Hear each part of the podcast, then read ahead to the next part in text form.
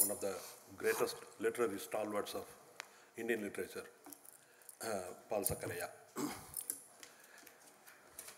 இன்று uh, தமிழ் எழுத்தாளர்கள் கலைஞர்கள் அனைவருக்கும் மிக பெருமிதமான ஒரு தினமாக நேற்றும் இன்றும் நாளையும் இருக்கிறது ஒரு மக்களால் தேர்ந்தெடுக்கப்பட்ட மாநில அரசு கலை இலக்கிய பண்பாட்டு திருவிழா திருவிழாவை ஒன்றை இவ்வளவு பெரிய அளவில் ஆஹ், நடத்துவது இந்தியாவிலேயே நான் அறிந்த வரையில் இதுதான். இதுதான். இதை தவிர பெரிதும் இல்லை என்று தான் நினைக்கிறேன். ஏனென்றால் இந்தியாவில் இலக்கிய திருவிழாக்கள் லிட்ரரி ஃபெஸ்டிவல்ஸ் நிறைய நடந்துட்டுருக்கு. எல்லாருக்கும் தெரியும் ஜெய்ப்பூர் லிட்ரரி ஃபெஸ்டிவல் ரொம்ப பிரபலமானது. இன்டர்நேஷ்னல் லிட்ரரி ஃபெஸ்டிவல் அது. அப்புறம் டாட்டா லிட்ரேஜி லிட்ரேச்சர் ஃபெஸ்டிவல்னு இருக்குது அதுக்கப்புறம் டைம்ஸ் லிட்ரேச்சர் ஃபெஸ்டிவல்னு இருக்குது இது எல்லாமே தனியார்களால் நடத்தப்படுபவை. எனக்கு தெரிந்து இதற்கு முன் மத்திய பிரதேசத்தில் அர்ஜுன் சிங் முதல்வராக இருந்தபோது ஒரு முறையோ ஒரு தடவையோ என்னவோ ஒரு சின்னதாக அரசுனுடைய ஸ்பான்சர்ஷிப்பில் ஒரு இலக்கிய விழா நடந்தது. அர்ஜுன் சிங் மத்திய பிரதேசத்தோட சீஃப் மினிஸ்டராக இருந்தப்போ. அதன் பிறகு போன வருடம் ஒன்றிய அரசு ஒன்றிய அரசு மினிஸ்ட்ரி ஆஃப் கல்ச்சரும் சாகித்ய அகாடமியும் சேர்ந்து சிம்லாவில் இமாச்சல் பிரதேசில் உன்மேஷா அப்படின்ட்டு ஒரு லிட்ரரி ஃபெஸ்டிவல் நடத்துனாங்க. அது தொடருமான்னு தெரியாது. ஆனால் இன்றைய தமிழக அரசு இந்திய தமிழ் மாநிலத்தில் ஐந்து இடங்களில் இது போல ஒரு இலக்கிய திருவிழாக்களை தொடர்ந்து நடத்துவதாக முடிவெடுத்து முதல்ல திருநெல்வேலியிலையும் இப்போ சென்னையில் பெரிய அளவுலையும் பட் மற்ற இடங்களையும் நடக்க நடத்தியிருக்காங்க இது தொடர்ந்து செய்வார்கள். இது உண்மையாகவே எல்லா க எழுத்தாளர்களும் கலைஞர்களும் பெருமைப்படத்தக்க ஒரு விஷயம். அந்த ஈவெண்ட்டில் கலந்துக்கிறதுல ஒவ்வொருத்தவங்களுக்கும் இருக்கிற பெருமை மாதிரி எனக்கும் ரொம்ப பெருமையாக இருக்குது இதில் மொழிபெயர்ப்பு பற்றின ஒரு விஷயத்தை பற்றி பேசணும் அப்படின்னா மொழிபெயர்ப்பை பற்றி பல விஷயங்கள் பேசலாம். மொழிபெயர்ப்பு பற்றின உரையாடல்களே இங்கே தமிழில் நடப்பது இல்லை. அது ஒரு முக்கியமான ஒரு விஷயம். ஆனால் இந்திய மொழிகளிலேயே மொழிபெயர்ப்பு பாரம்பரியம் மிக்க ஒரு மொழி அப்படி அப்படின்னு சொன்னால் அது தமிழ் தான். தமிழ் தான் இந்திய மொழிகளிலேயே மொழிபெயர்ப்புக்கு என்று ஒரு நீண்ட ஒரு பாரம்பரியம் தன்னகத்தை வைத்திருக்கிற ஒரு மொழி. ஆனால் இங்கே தான் நம்முடைய நவீன இலக்கிய உலகத்தில் மொழிபெயர்ப்பு பற்றிய உரையாடல்கள் இருப்பதில்லை. இது மொழிபெயர்ப்பின் காலம் அப்படின்னுட்டு லட்சுமி சரவணகுமார் சொன்னது உண்மை. ஆனால் மொழிபெயர்ப்புகளை வாசிக்கிறோமே தவிர மொழிபெயர்ப்புகளை பற்றி பேசுவது. எது மொழிபெயர்ப்பு? மொழிபெயர்ப்பை எப்படி அணுகுவது அப்படின்றத பற்றி ரொம்ப மேலோட்டமான ஒரு குழப்பமான ஒரு கருத்தாக்கங்கள் தான் இருக்குது இன்னும் கூட தொடர்ந்து வாசிக்கும் தீவிரவாதகர்கள் கூட எது நல்ல மொழிபெயர்ப்பு அப்படின்னு கேட்டால் ஒவ்வொருத்தங்களும் ஒவ்வொரு கருத்து சொல்லுவாங்க. எப்படின்னா படிக்கிறதுக்கு எளிமையாக இருக்கிறது தமிழிலேயே எழுதப்பட்டது போல இருந்தது இருக்கிறது. அப்புறம் இடப்பெயர்களையும் பாத்திரங்களோட பெயர்களையும் மாற்றிவிட்டால் அது தமிழிலேயே எழுதப்பட்ட சொந்த படைப்பு மாதிரி இருக்கிறது. அதுதான் சிறந்த மொழிபெயர்ப்பு அப்படின்னு சொல்லுவாங்க. கொஞ்சம் யோசிச்சு பாருங்க. துருக்கியிலேயோ ஸ்காட்லாண்ட்லேயோ இல்லை ஆஸ்திரேலியாலேயோ நடக்கிற ஒரு க கதையை தமிழிலேயே எழுதப்பட்டது போல ஒரு மொழிபெயர்ப்பு இருந்தால் அது சரியான மொழிபெயர்ப்பாக இருக்குமா அப்படின்றது தான் முக்கியமான ஒரு கேள்வி. ஆனால் மொழிபெயர்ப்பு பற்றின பலவிதமான தியரிஸ் வந்துக்கிட்டே இருக்குது இந்த மாதிரியான தியரிஸ் நான் போக விரும்பலை. ஆனால் மொழிபெயர்ப்பை பற்றி பேசுறதுன்னா பல்வேறு தளங்களில் நம்ம பேசலாம். இப்போ நமக்கு இந்த அரங்கினுடைய தலைப்பு என்னன்னா தமிழ் வாசக பரப்பும் மொழிபெயர்ப்பு. இந்த இதில் எனக்கு ம, மொழிபெயர்ப்பை பற்றி பேசுவதுன்னா எனக்கு ரொம்ப பிடிக்கும். பே பேசுவதுன்னா நான் பேசுபவன் அல்ல எழுதுபவன். மொழிபெயர்ப்பு குறித்து பல கட்டுரைகள் நான் தொடர்ந்து நான் எழுதியிருக்கேன். மொழிபெயர்ப்பாளனாக இருப்பதால் மட்டுமல்ல மொழிபெயர்ப்பை பற்றி பேசுவது ஒரு அவசியம்னு நினைக்கிறேன். ஒரு வளர்ச்சியடைந்த வாசக சமூகத்தில் மொழிபெயர்ப்பை பற்றி பேச வேண்டும். இதில் மொழிபெயர்ப்பை பற்றி என்ன மறுவாசிப்பு ஒரு அப்ராக்சிமேஷன் அப்படின்னு ஒரு அழகான வார்த்தையை சக்கரையா சொன்னார். ஒரு படைப்புக்கு ஒரு மொழிபெயர்ப்பு தான் ஃபைனல் அப்படின்னு கிடையவே கிடையாது. உங்களுக்கு தெரியும் ஜெர்மானியை சேர்ந்த காஃப்கா பிரான்ஸ் காஃப்காவினுடைய மெட்டமார்பாசிஸ் உருமாற்றம். அந்த மெட்டமார்பாசிஸுக்கு பல மொழிபெயர்ப்புகள் வந்து இன்னை வரைக்கும் வந்துக்கிட்டே இருக்கு. ரஷ்ய பத்தொன்பதாம் நூற்றாண்டு கிளாசிக்ஸ்களுக்கு டால்ஸ்டாய் தஸ்தவெஸ்கி போன்ற சக்காவு போன்றவர்களுக்கு கிட்டத்தட்ட மூணு வருடங்களுக்கு ஒரு தடவை ஒரு முறை ஒரு புதிய மொழிபெயர்ப்புகள் வந்துக்கிட்டு இருக்கு இங்கிலீஷ்லயே. கான்ஸ்டன்ஸ் கார்னட்டு தான் முதல்ல ரஷ்ய கிளாசிக்குகளை தமிழுக்கு இங்கிலீஷ்க்கு கொண்டு வந்த பெண்மணி. அவருடைய டிரான்ஸ்லேஷன் ரொம்ப நம்முடைய காணாசுவை போல் ரொம்ப இலகுவாக ரொம்ப ஃப்ளாட்டாக இருக்கு அப்படின்ட்டு அப்போவே நபக்கோ மாதிரியான இலக்கிய விமர்சகர்கள்லாம் கார்னட்டோட டிரான்ஸ்லேஷனை விமர்சிச்சிருக்காங்க. அதன் பிறகு பல்வேறு டிரான்ஸ்லேஷன்ஸ் வந்தது. இப்போ சில வருஷங்களுக்கு முன்னாடி ரிச்சர்ட் பேவியர் அண்ட் ஓல்கான்ஸ்கின்ற ஒரு இணையர் ஹஸ்பண்ட் அண்ட் ஒய்ஃப் அவங்க பண்ணுற டிரான்ஸ்லேஷன் தான் மூலத்துக்கு ரொம்ப நெருக்கமாக இருக்கிறதா ரஷ்ய மொழியும் ஆங்கிலமும் தெரிந்தவர்கள் அறுதிட்டு இருந்தாங்க. இப்போ அதுக்கு விட இப்போ கிரைம் அண்ட் பனிஷ்மெண்ட்டுக்கு இன்னொரு டிரான்ஸ்லேஷன் வந்திருக்கு. இதுதான் மிகச்சிறந்த translation there is no end for it ஆக்சுவலாக பர்ஃபெக்ட் டிரான்ஸ்லேஷன் ஒன்று கிடையவே கிடையாது. ஏனென்றால் எந்த ஒரு படைப்பும் அந்த மொழி மட்டுமல்ல அந்த பண்பாடு அந்த நிலம் எல்லாவற்றையும் சார்ந்து இருக்குது நமக்கு ரொம்ப அருகில் இருக்கிற ஒரு மலையாள படைப்பை கூட நூறு சதவிகிதம் பர்ஃபெக்டாக தமிழில் மொழிபெயர்த்து விடவே முடியாது அப்படின்றது தான் ஒரு விஷயம். அதனால் மொழிபெயர்ப்புன்னா என்ன? மொழிபெயர்ப்பை எப்படி அணுகுவது? இதை பற்றி பேசலாம். மொழிபெயர்ப்பு நம்முடைய வாசக பரப்பில் ஏற்படுத்திய தாக்கத்தை பற்றி பேசலாம். அப்புறம் மொழிபெயர்ப்பின் போது கடைப்பிடிக்க வேண்டிய விதிகள். விதிகள் அப்படி இருக்கா? ஒவ்வொரு மொழிபெயர்ப்பாளனுக்கும் ஒரு தனித்தனி விதிகள் இருக்கும். அதை பற்றி பேசலாம். ஆனால் தட் இஸ் என்லெஸ் மொழிபெயர்ப்புன்ற தலைப்பில் நிறைய விஷயங்களை நானே நிறைய கட்டுரைகள் எழுதியிருக்கேன்.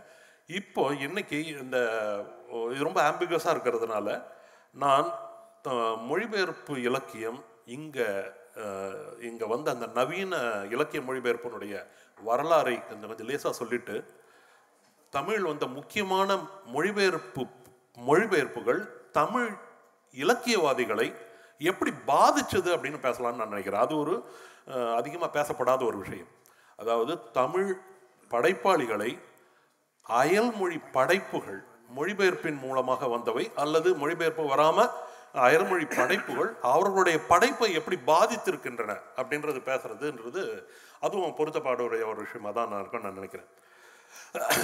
இதில் நான் இந்த தமிழினோட மொழிபெயர்ப்பு பாரம்பரியத்தை பற்றி சொல்லும்போது அது தொல்காப்பியத்திலேருந்து ஆரம்பிக்கலாம். நமக்கு கிடைத்த மிகப்பெரிய பழங்கால ஒரு புத்தகம் அப்படின்னா தொல்காப்பியம். தொல்காப்பியம்னு தொல் அப்படின்றதே நாம வச்சது தானே. தொல்காப்பியம் மிக தீர்மானமான மொழிபெயர்ப்பு விதிகள் இலக்கண விதிகளை பற்றி பேசுகிற ஒரு நூல். கிமு எட்டாம் நூற்றாண்டில் எழுதப்பட்டது அப்படின்னுட்டு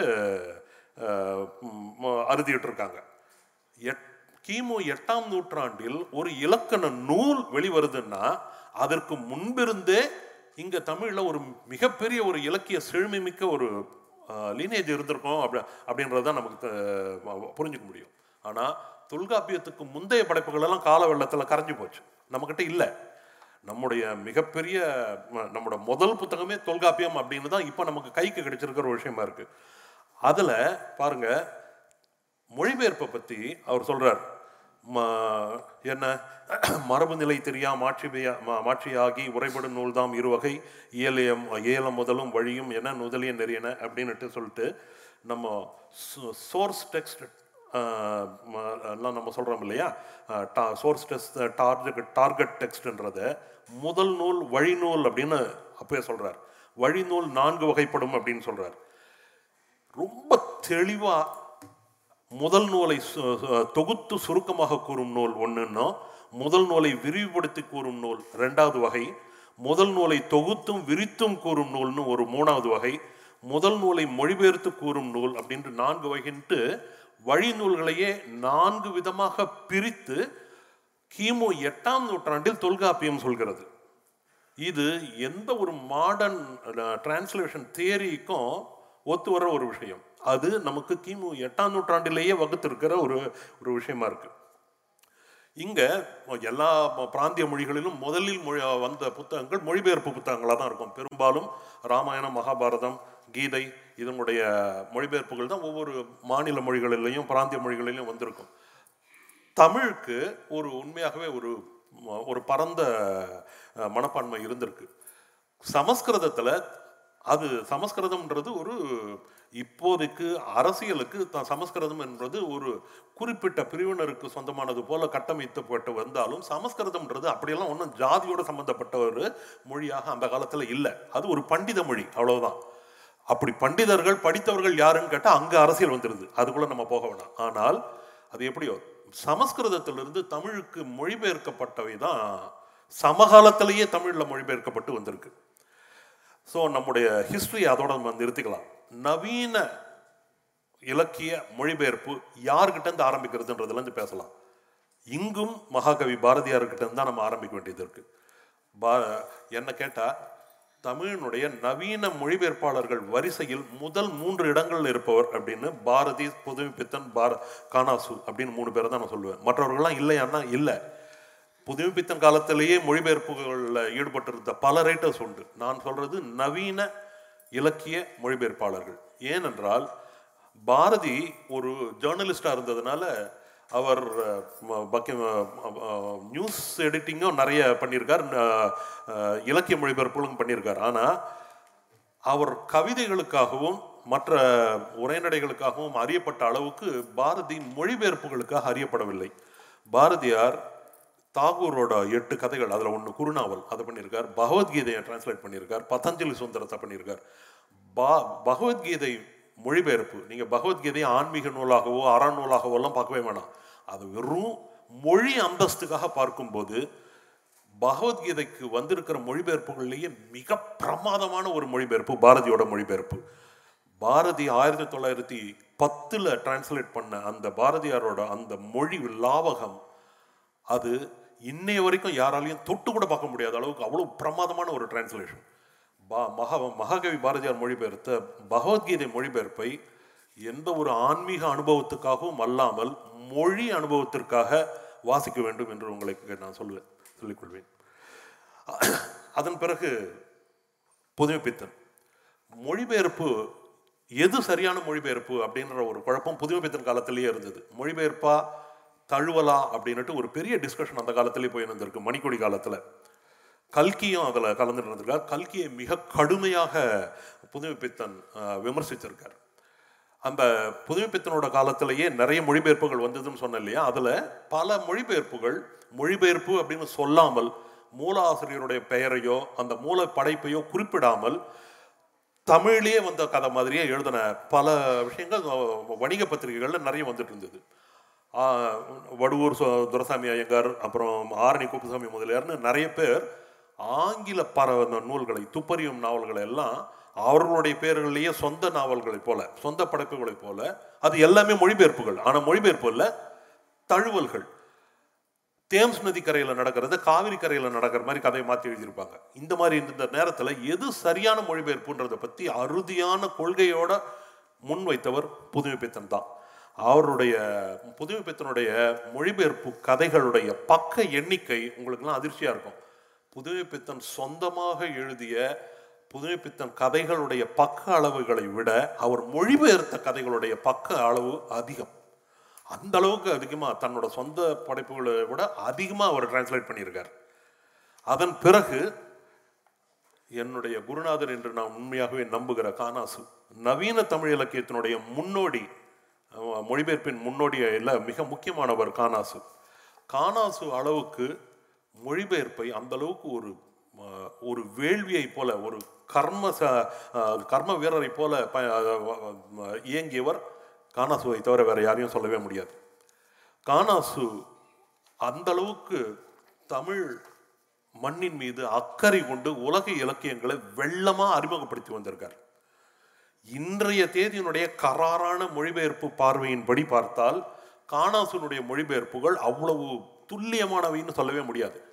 கானாசுவை ஒரு மொழிபெயர்ப்பாளர் என்பதை விடவும் நான் அவரை பரிந்துரையாளர் அப்படின்னு நான் சொல்வதை தான் நான் ஐ ப்ரிஃபர் டு ஏனென்றால் இந்த அவர் படித்து இந்த படித்திருக்கிறீர்களா அப்படின்னு ஒரு சீரீஸை ஒன்று அறிமுகப்படுத்தினார். அது டிரான்ஸ்லேட் பண்ணுற இதுலையும் கூட பல நேரங்களில் கானாசனுடைய எந்த மொழிபெயர்ப்பை எடுத்தாலும் அட்டையை மட்டும் எடுத்துட்டா நீங்கள் அதை புரட்டி பார்த்தா எந்த ஒரு வாசகனுக்கும் இது காணாசு மொழிபெயர்த்த புத்தகம் அப்படின்னு தெரிஞ்சிடும் கார்னட்டனுடைய மொழிபெயர்ப்பை பற்றி நபக்கோ சொன்ன அதே குற்றச்சாட்டை நாம் காணாசு மேலேயும் வைக்கலாம்.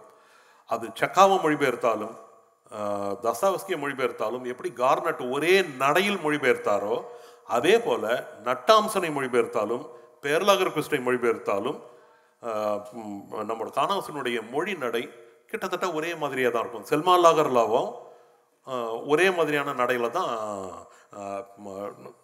கானாசு மொழிபெயர்த்திருப்பார். ஆனால் விஷயம் அது இல்லை. ஒரு catching the letter by the spirit of it அப்படின்ட்டு ஒரு தேரி ஒன்று உண்டு. இந்த நுட்பங்கள்லாம் தெரியாதவரா கானாசு? கிடையாது. அவரை பொறுத்த வரைக்கும் ஒரு மிக உன்னதமான ஒரு உலக இலக்கியத்தை தமிழுக்கு அறிமுகப்படுத்த வேண்டும்ன்றது தான் அவர் காலகட்டத்தினுடைய தேவையாக இருந்தது. அதை பண்ணிட்டு இருந்தார். அந்த காலத்திலிருந்து நம்ம தாண்டி வந்துட்டோம்.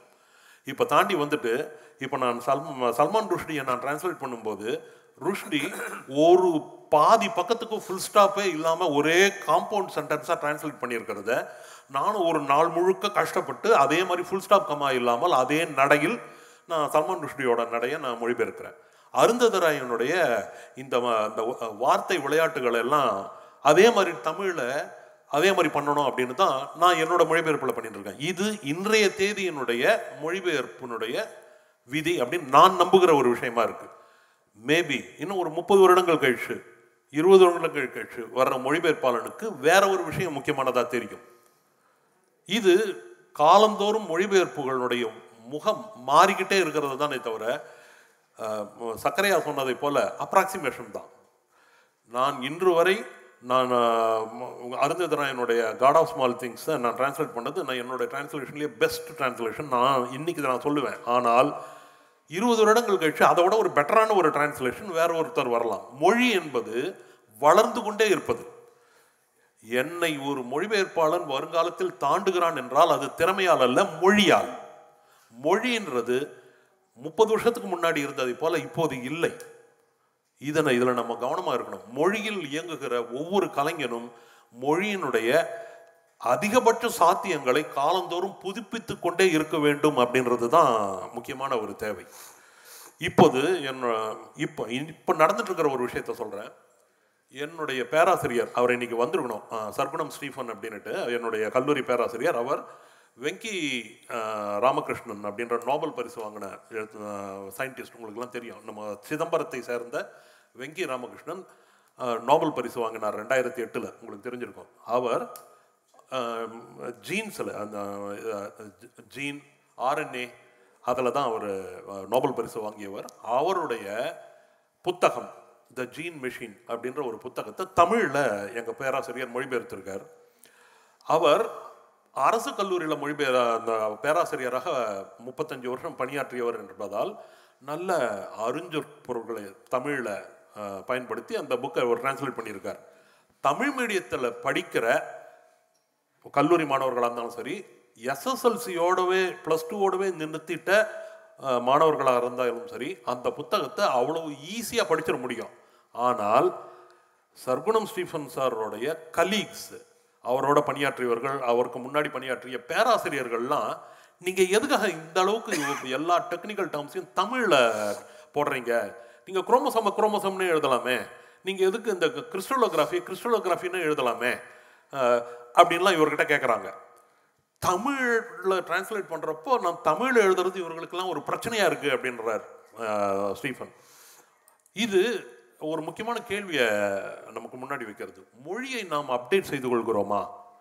வாசகர்களாகிய நாம் மொழியை அதன் நடையை நாம் புதுப்பித்து கொண்டிருக்கிறோமா? இது ஒரு முக்கியமாக நம்மளை நோக்கி கேட்டுக்க வேண்டிய ஒரு கேள்வி. ஓகே காணாசுவை தாண்டி நம்முடைய தமிழ் இலக்கிய பரப்பில் மிகப்பெரிய பாதிப்பை இன்று வரை உண்டாக்கி இருக்கிற விஷயம் எதுன்னு பார்க்க போனால் ரஷ்ய மொழிபெயர்ப்புகள். நாம் எல்லோருமே இன்று இலக்கியத்தில் கால் பதித்து சூப்பர் ஸ்டார்களாக இருக்கிற எழுத்தாளர்கள் உட்பட இன்னைக்கு புதுசாக வர்றவங்க வரைக்கும் எல்லாருக்குமே மிகப்பெரிய நாம் நம்ம எல்லாருமே நம்ம கடமைப்பட்டிருக்கிறது ராதுகா பதிப்பகத்துக்காக அப்படின்னு தெரியும். அதில் பூ சோமசுந்தரம் கிருஷ்ணய்யா நா தர்மராஜன் அப்படின்ற மாதிரியான மொழிபெயர்ப்பு மேதைகள் நமக்கு மொழிபெயர்த்து கொடுத்த அந்த ரஷ்ய இலக்கியங்கள் அது ஒவ்வொரு சிற்றூர்கள்லையும் நம்ம லைப்ரரியே இல்லாத ஒரு ஊர்களில் கூட அந்த நியூ செஞ்சுரி புக் ஹவுஸ்னுடைய வேன்கள் வந்து அந்த காலத்தில் நான் சொல்கிறது தொண்ணூறுக்கு முன்னாடி ரஷ்யா உடைவதற்கு யுஎஸ்எஸ்ஆர் உடைவதற்கு முன்னாடி மிக மலிவான விலையில் ரஷ்ய பதிப்பக நூல்கள் அரசியல் நூல்கள் உட்பட ஏங்கல்ஸ் தாஸ் கேபிட்டல் உட்பட எல்லாமே தமிழில் நமக்கு கிடைச்சிருந்தது. தாஸ் டால்ஸ்டாயினுடைய புத்துயிர்ப்பு படித்து ஒரு மிகப்பெரிய ஒரு உத்வேகத்தை அடைந்த ஒரு தலைமுறையே நம்மக்கிட்ட இருக்குது கோவில்பட்டியில் சொல்லுவாங்க கோயில்பட்டி ஒரு மிக திருவண்ணாமலை போல அங்கே கோவில்பட்டியும் ஒரு இலக்கிய சிற்றூர். டால்ஸ்டாயும் தசாவஸ்கியும் எங்கள் ஊரில் என்னுடைய ரேஷன் கார்டுலேயே இருந்தாங்க அப்படின்ட்டு ஒரு முறை கோணங்கி சொன்னார். அதுபோல அதன் பிறகு அறுபதுகள் எழுபதுகளில் பிரெஞ்சு நாவல்கள் நம்ம தமிழ் எழுத்தாளர்கள்கிட்ட ஏற்படுத்திய பாதிப்பு இருக்கு. அது ரொம்ப மிக முக்கியமானது. ரஷ்ய மொழிபெயர்ப்புகளை நம்ம வாசகர்கள் படித்ததை பற்றி பேசணும் இல்லையா? மொழிபெயர்ப்பு நாவல்கள் தமிழ் எழுத்தாளர்களிடம் எத்தகைய தாக்கத்தை உண்டாக்கியது அப்படின்றத பற்றி பேசணும்னா நம்ம அந்த பிரெஞ்சு நாவல்கள்ல தான் ஆரம்பிக்கணும்னு நான் நினைக்கிறேன். அறுபது எழுபதுகளில் பிரெஞ்சு நாவல்கள் தமிழ் எழுத்தாளர்கள் மத்தியில் மிகப்பெரிய தாக்கத்தை ஏற்படுத்தி இருந்தது பெரிய அளவில் பிரெஞ்சு நாவல்கள் தமிழில் மொழிபெயர்க்கப்பட்டு வந்திருக்காவிட்டாலும் விந்தனுடைய பாலும் பாவையும் அப்புறம் இந்த நாவலை நீங்கள் பார்க்குறப்ப எமிலி ஜோலாவனுடைய நானா அதனுடைய பாதிப்பு நல்லாவே தெரியும். அந்த நேரத்தில் தான் கிரியா பதிப்பகத்தின் வழியாக ஆல்பர்ட் காமியோட அந்நியன் வந்தது. இன்று வரைக்கும் அந்நியனை பற்றி போன மாதம் கூட அந்நியன் பற்றின ஏதோ ஒரு சின்ன ஊரில் அந்நியன் நாவலை முன்வைத்து ஒரு கருத்தரங்கம் நடந்திருக்கு. இன்று வரை வாசிக்கப்படு பட்டு வருகிற மிக முக்கியமான ஒரு நாவல் ஆல்பர்ட் கம்யோ காமியோட அந்நியன். த- அந்த அந்நியன் நாவல் வாசக பரப்பில் உண்டாக்கிய தாக்கம் மிகப்பெரிய தாக்கம். வே ஸ்ரீராம் என்ற அந்த மகத்தான மொழிபெயர்ப்பாளர் தமிழுக்கு அளித்த கொடை அந்த நாவல். அதே வே ஸ்ரீராம் எக்ஸூபரியோட குட்டி இளவரசன். அந்த குட்டி இளவரசன் அது யாருக்கான நாவல்? சிறுவர்களுக்கான நாவலா பெரியவர்களுக்கான நாவலா? ஆனால் உலக இலக்கியத்தினுடைய மகுடம் அப்படின்னுட்டு சொல்லலாம் குட்டி இளவரசன். அந்நியனை பற்றி பேசும்போது இப்போ சமீபத்தில் வந்திருக்கிற காமல் தாவத்தினுடைய மெர்சோ மறு விசாரணைன்ற நாவல் அதுவும் வே ஸ்ரீராமோட மொழிபெயர்ப்பில் வந்திருக்கு. இது ஒரு மிக முக்கியமான ஒரு ஈவெண்ட் தமிழ் லிட்ரரி இதோ ஒருத்த பொறுத்த பொறுத்த வரைக்கும்.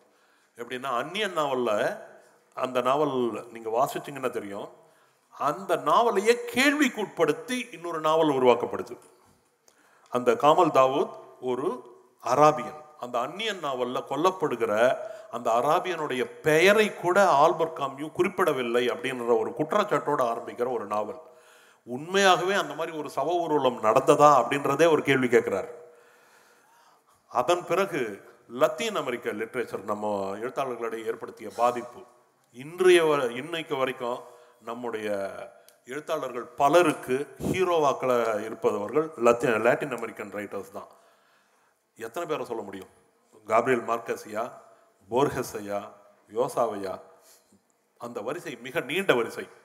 ஆயிரத்தி தொள்ளாயிரத்தி எண்பத்தி ரெண்டாம் வருடம் கா காப்ரிலா மார்க்கேஸ் என்ற பெயர் வெளி உலகத்துக்கு அறிமுகமாச்சு. அவருடைய one hundred years of solitude அது ஏன்னா அந்த வருடம் எண்பத்தி ரெண்டாம் வருஷம் மார்க்கஸுக்கு நோபல் பரிசு வந்தபோது அந்த one hundred one hundred years of solitude அந்த புத்தகம் அவ்வளவு முக்கிய முக்கியத்துவம் பெற்ற ஒரு புத்தகம் அப்படின்னுட்டு அப்பதான் வெளியே தெரிய ஆரம்பித்தது அந்த ரபாசாவனுடைய மொ- மொழிபெயர்ப்புல அவ்வளவு அற்புதமான அந்த நாவல் அதே நேரத்தில் தமிழில் மீட்சியில் பிரம்மராஜன் எழுதியிருக்கார். ஆர். சிவகுமார் மார்க்கேசனுடைய சிறுகதைகளை சிறுகதைகளை மொழிபெயர்க்க தொடங்கினார். அந்த அந்த காலம் மார்க்கேசனுடைய பாதிப்பு ஆரம்பித்தது அந்த எண்பத்தி ரெண்டில் ஆரம்பித்து அப்புறம் மார்க்கேஸ் பற்றின ஒரு சிறப்பு தழையை கல்குதிரையில் கோணங்கி கொண்டு வந்தார். இ- இன்- ஆனால் ஹண்ட்ரட் இயர்ஸ் ஆஃப் சாலிட்யூட் ரொம்ப தாமதமாக தான் தமிழுக்கே மொழிபெயர்க்கப்பட்டு வந்தது. சுகுமாரனால் இன்று வரை அது ஏற்படுத்துகிற அந்த இது இன்றைக்கும் நம்ம பா வெங்கடேசன் மாதிரியான தமிழவன் மாதிரியான எழுத்தாளர்களிடம் அந்த பார்க்க முடியுது. தமிழனுடைய ஏற்கனவே சொல்லப்பட்ட மனிதர்கள்ன்ற நாவல் உங்களுக்கு தெரிஞ்சிருக்கும். அந்த நாவல் ஒரு தமிழ் எழுத்தாளன் மார்க்கெஸுக்கு செலுத்திய மரியாதை அப்படின்னு சொல்லலாம். அதே போல் பா வெங்கடேசனுடைய தாண்டவரான் கதையும் சரி பாகிரதியின் மதியமும் சரி அதுவும் மார்க்கேஸ் ஸ்டைலில் எப்படி ஹண்ட்ரட் இயர்ஸ் ஆஃப் சால்டியூட்டில் ஒரு ஐஸ் கட்டி முதல்ல ஒரு அறிமுகமாறுதோ அதே மாதிரி பா வெங்கடேசனோட நாவலில் ஒரு வெளிநாட்டுக்காரன் எடுத்த ஃபோட்டோகிராஃப்ஸ் முதல்ல அறிமுகமாறுது. இந்த ஒற்றுமையை உங்களால் ஈஸியாக பார்த்துட ப- பண்ண முடியும். இதை படிக்கும்போது நமக்கு இது எங்கேருந்தோ ஆரம்பிச்சிருக்கு அப்படின்னா அது மார்க்கேஸ்லேருந்து ஆரம்பிக்கிறது.